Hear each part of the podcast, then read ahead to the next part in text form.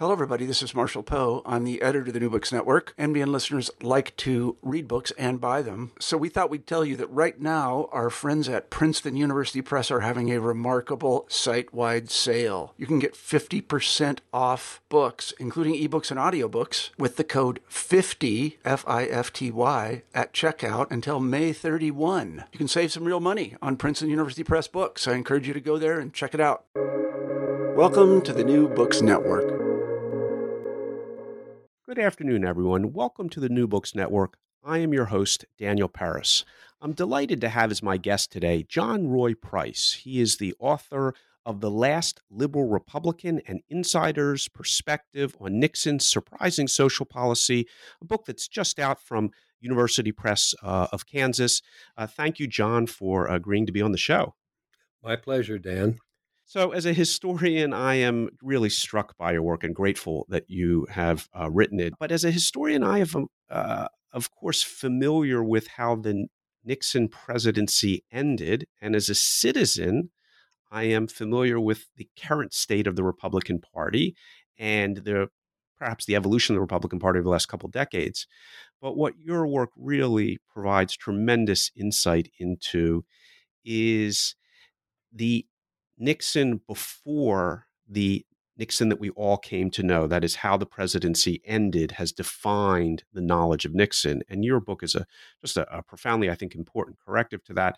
And to some extent, also for the broader Republican Party, if someone were to have been parachuted from Mars here today and saw the Republican Party in its current format, they would be surprised to learn the history of the Republican Party that's outlined in your book. So I think you've done two really important uh, services as a historical corrective to making sure that people understand that kind of presentism, a crude presentism, is is not relevant. That there are trajectories. Uh, do you want to start a little bit with your fascinating personal trajectory of how you ended up in the in the Nixon White House? I'd be delighted. Uh, I was a sort of inchoate centrist, I guess, as I was growing up. I had not partisan parents. And uh, I was very much alert during the Eisenhower administration. And uh, I then at law school met up with a crowd of folks who had been aware of something in Britain called the Bow Group. And it was sort of attached to the Conservative Party over there, but it was meant to import ideas into the Conservative Party from academia. And that appealed to me. I'd always been sort of interested in policy. But I wound up, uh, like many of my friends there, uh, more on the moderate or liberal wing of the Republican Party.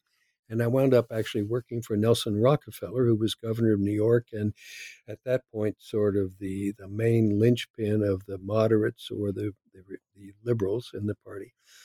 And uh, Nixon was an afterthought to me. I, I had no strong impression, pro or con, about him. But uh, what I then happened to do was I ran a piece of Rockefeller's campaign against Nixon in 1968. And then Nixon, in a very ecumenical way, reached out to me and to others on the liberal side as well as on the very conservative side. And I wound up working in the general election campaign in 68. I was then asked to stay on in the White House and did so for the first three years. And I, I have to say again, the degree to which Richard Nixon in these early years, as opposed to his perception after the fall, the degree to which he was large tent Republican, reaching out and working with a wide range, almost, uh, I'm going to say almost nonpartisan Republican, including, as will turn out, a kind of the, the a figure of dominance in the book, a, a Democrat uh, who he thought had really good policy chops. And I think everyone agrees this person had really good policy chops. We'll get to that in a moment. But that that Nixon was really interested in in a broad tent and that every fiber of his being was political, but that he came to the conclusion that um, the best politics appeared to be again at this stage. Perhaps he changed, and you did highlight a moment when you thought he kind of snapped and had changed later in, in 72 but that uh, that up to his up through this point and for the first several years of his administration his consensus type politics was what was driving him, and he was as besieged on the right uh, as he was by Democrats and liberals. And it was really stunning to find him trying to navigate the middle. This phrase, navigating the middle, is uh, you know something we just wouldn't associate either with Richard Nixon or current politics on either side of the, the aisle. Nixon himself lamented that he would be only remembered for Watergate and China. And you've already made that point in your introduction. And he really represented what I would call the mid century uh, presidential wing of the Republican Party. and a key figure in that was the party's candidate twice for presidency, Thomas Dewey, governor of New York, who was absolutely a progressive or a liberal. He was pro civil rights. He was very comfortable working with labor. And he was sort of the anti Taft uh, figure in the party. And then Eisenhower was very much in that mold. Eisenhower broadly expanded the safety net which the New Deal had put in place. Richard Nixon was absolutely a part of that. So you have that trajectory of Dewey, Eisenhower into the Nixon uh, presidency. And there there is a, a counter trend. The Taft Reagan wing gains strength. And Nixon, in his early, again, in these first years, 69, 70, 71, he's reaching out to, to Ronald Reagan. He's reaching out to policy conservatives. He's working, trying to bring them in in a big tent fashion. But they, they uh, over time, begin to uh, have more and more ment- momentum, and he is less and less. And of course, that leads kind of in a trajectory to where we are currently. But uh, he seems to have been the last, perhaps, Republican president who was trying to hold it all together. Yes, and it wasn't, and it wasn't just sort of trying to hold the middle. he had some very personal, very liberal instincts. Whether this came from his mother, who was a Quaker and a progressive Republican, whether it came from his returning from the war with the feeling that we just fought a world war, we don't want to go to war against the New Deal. Whatever it was, it was there in him.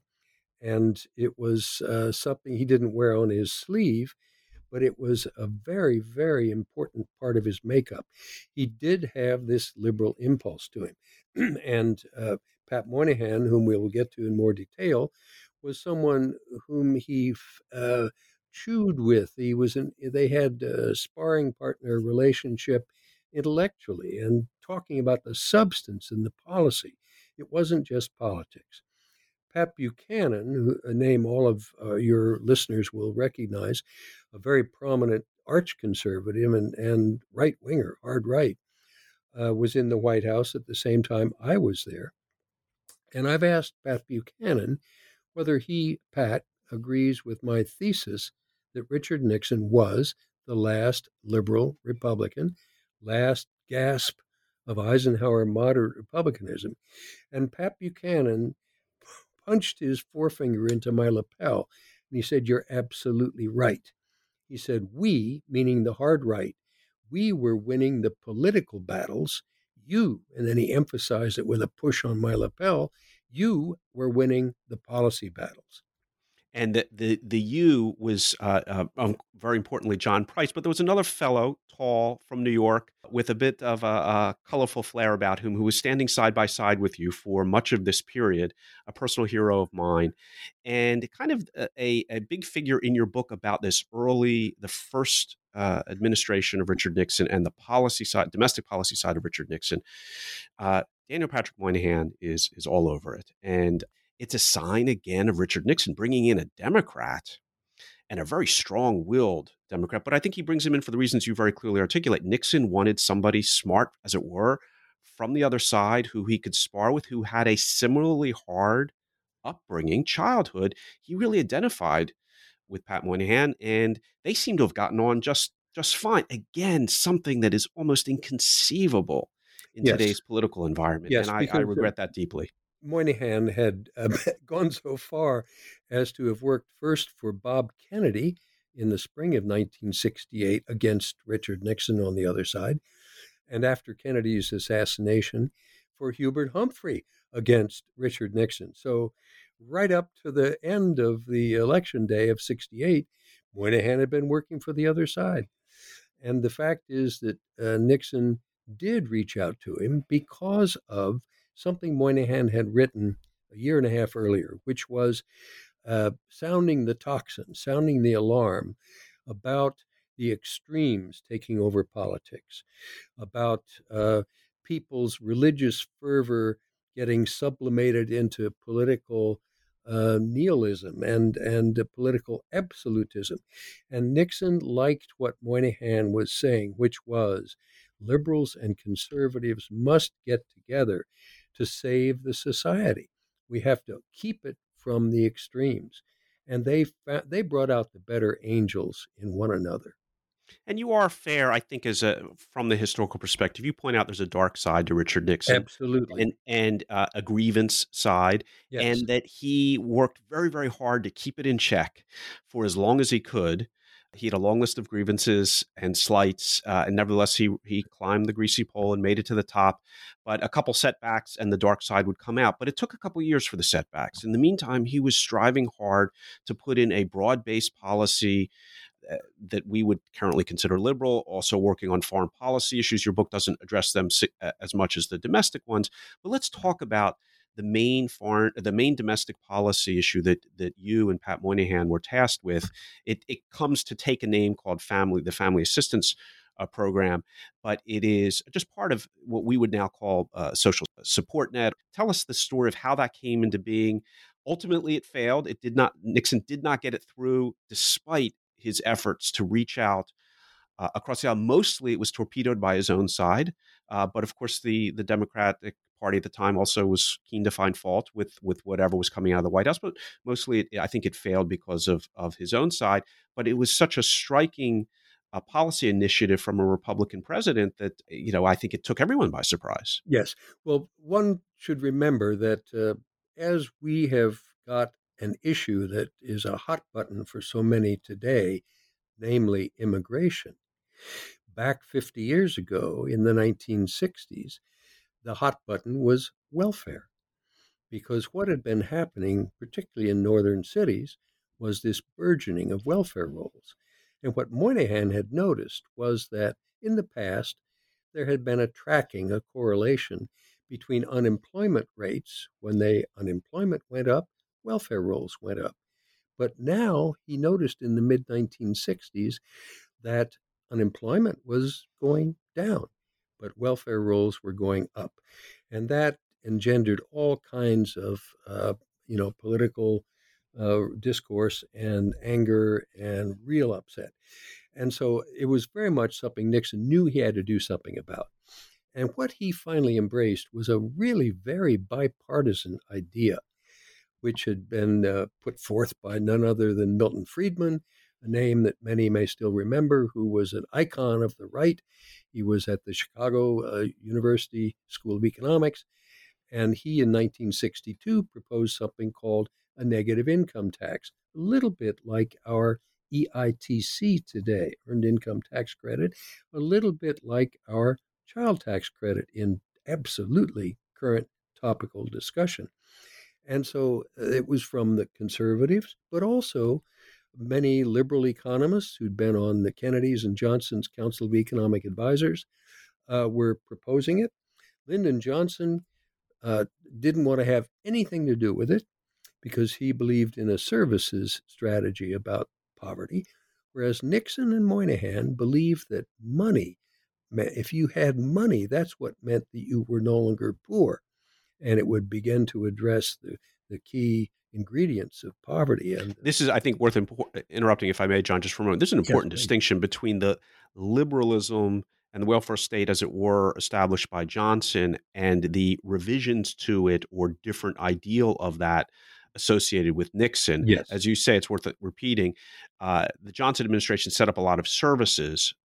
Uh, the, and evermore, and evermore, and evermore, which we we still have and whereas the Nixon administration said, no, let's let's try something different here. It's to put more money in the hands of people so that they can can better themselves, as opposed to just providing the services as Absolutely. a government as Absolutely. a government service.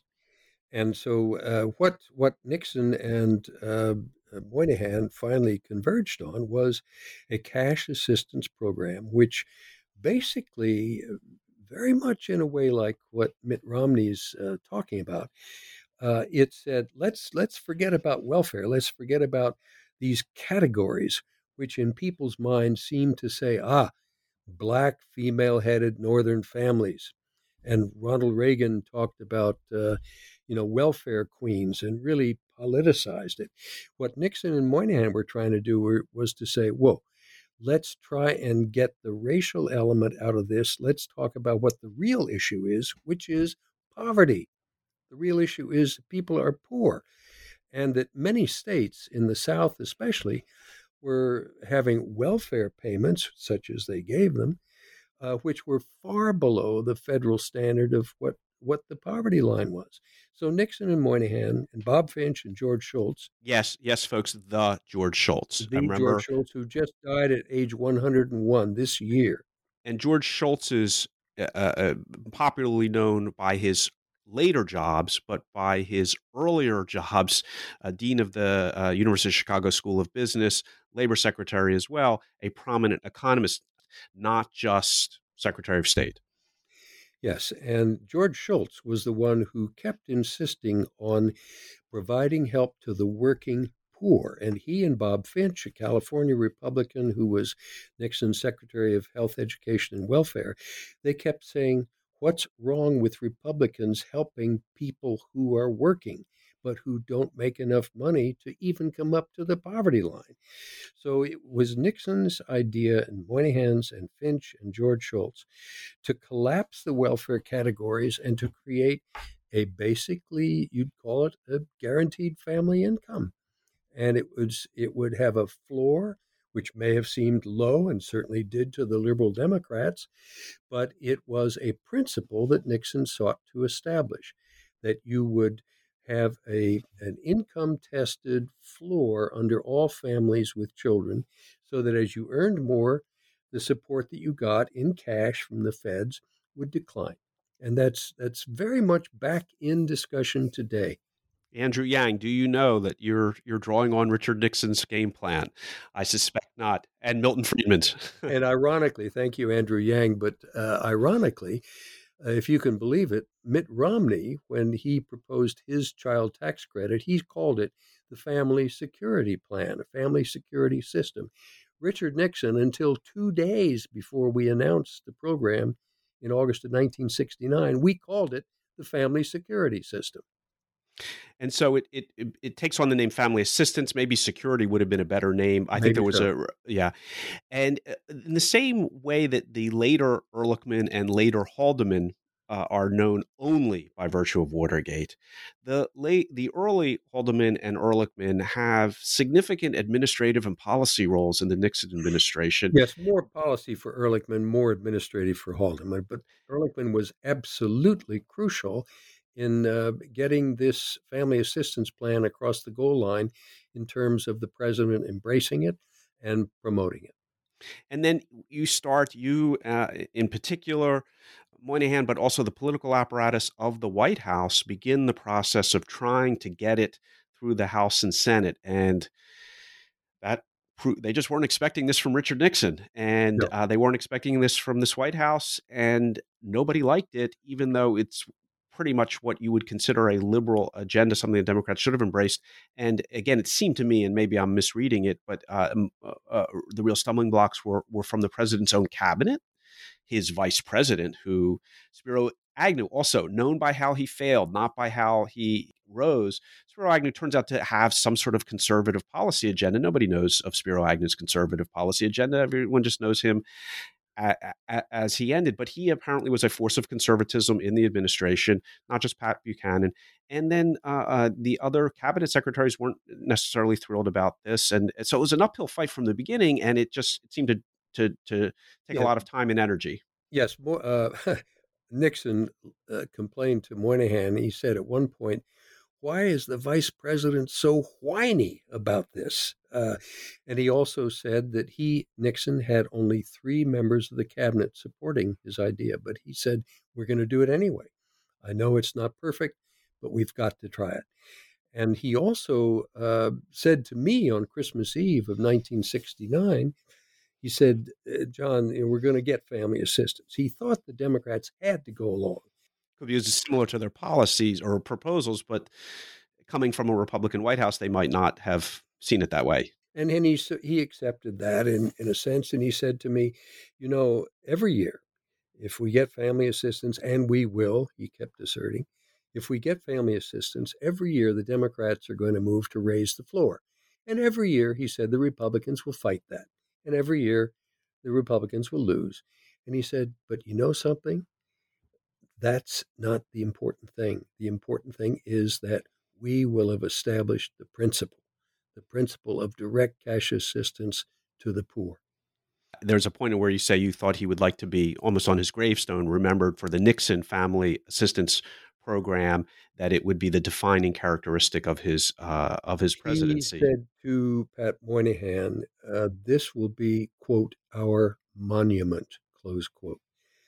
Our monument, and he really he really believed that. And the conservatives themselves uh, repeatedly wrote that he Nixon fought for it, quote, not incompetently, close quote, for two years and more.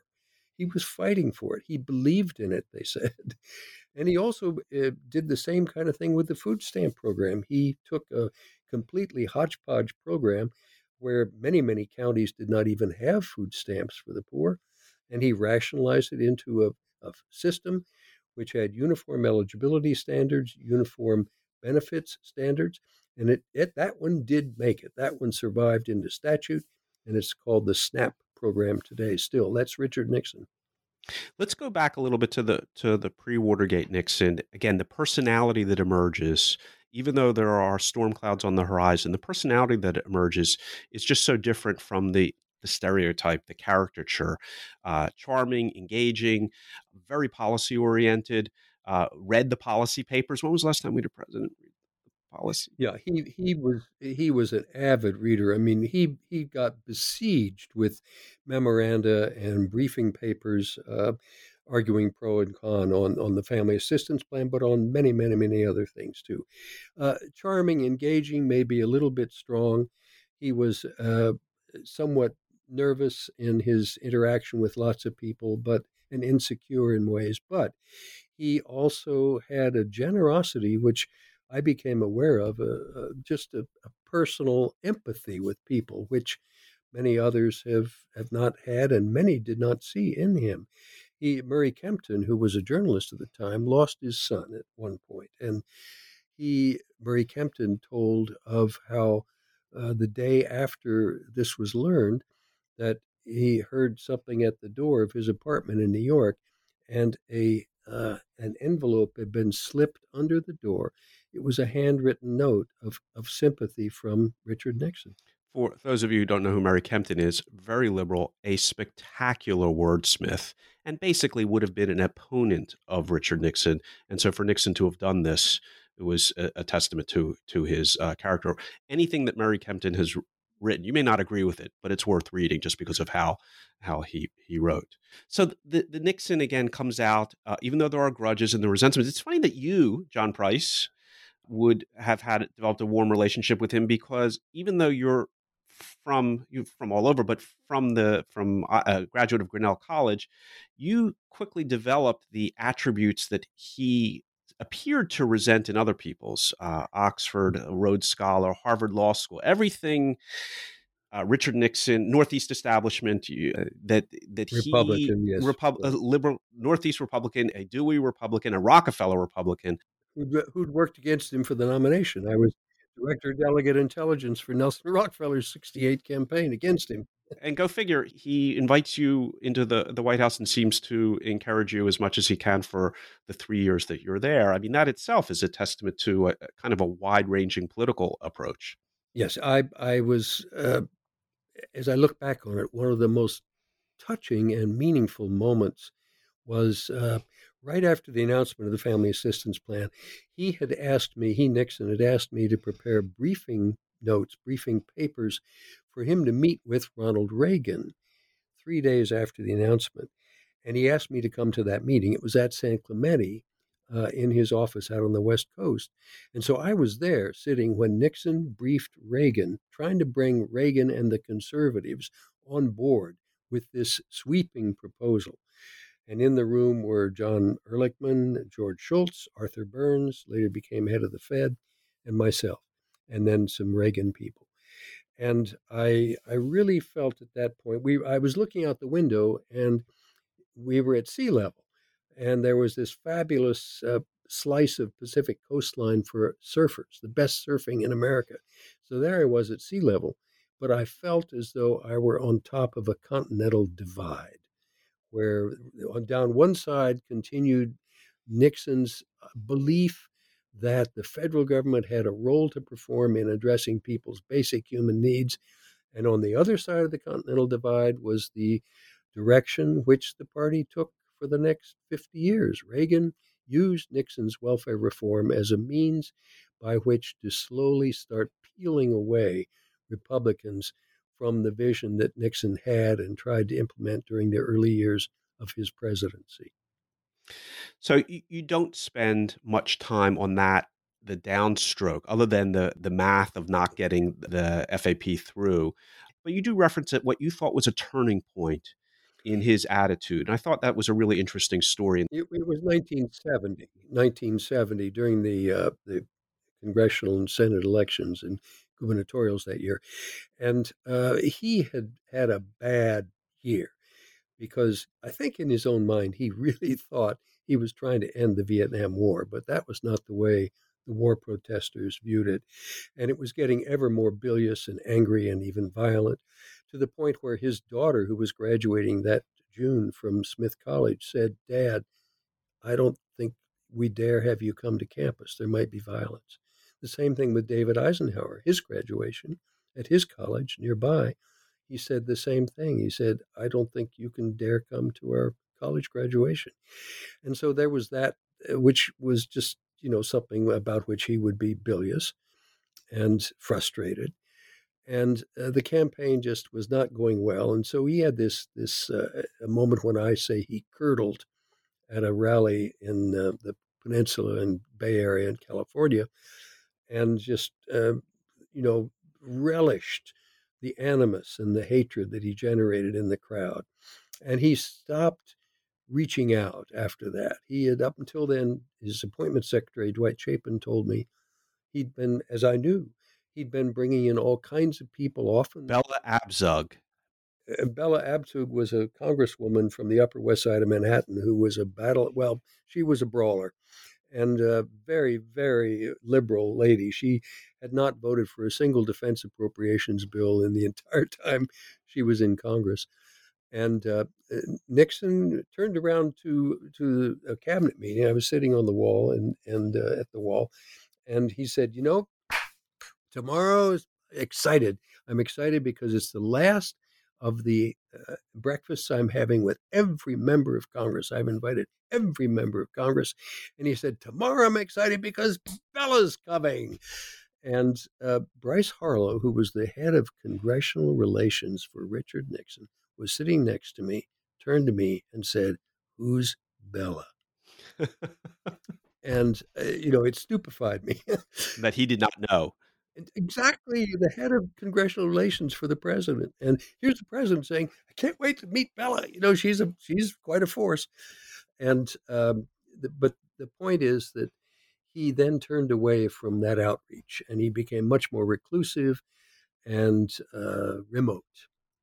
And I, I must say that the best, if I can recall it, I mean, it may take me a second or two, but among the best summations in a way of Richard Nixon that I ever had was from his former law partner, Len Garment.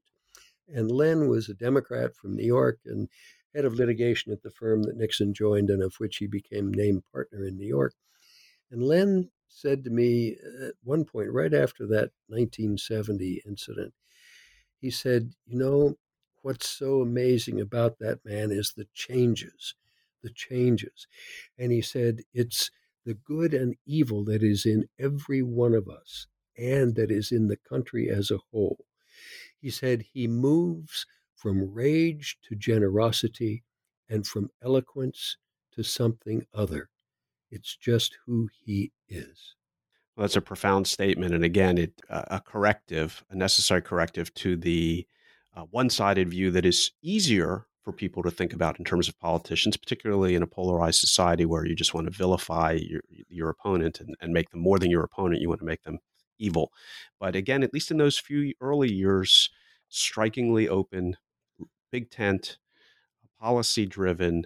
Nixon, we did not know. You knew because it was you were there. Somewhat to my surprise. Somewhat to my surprise. John, you've written this book. It's part memoir, it's part policy history, it's part political history. There are fascinating early chapters on how we got to this stage involving Taft versus Dewey and Eisenhower's role and so forth. You know, what I, I am reading it with a presentist agenda. The current country politically is in a mess, has been for a number of years. And I, I, did read this book. I'm not supposed to, as a historian, I'm supposed to appreciate its own, own context, but I, I really read it in a presentist agenda.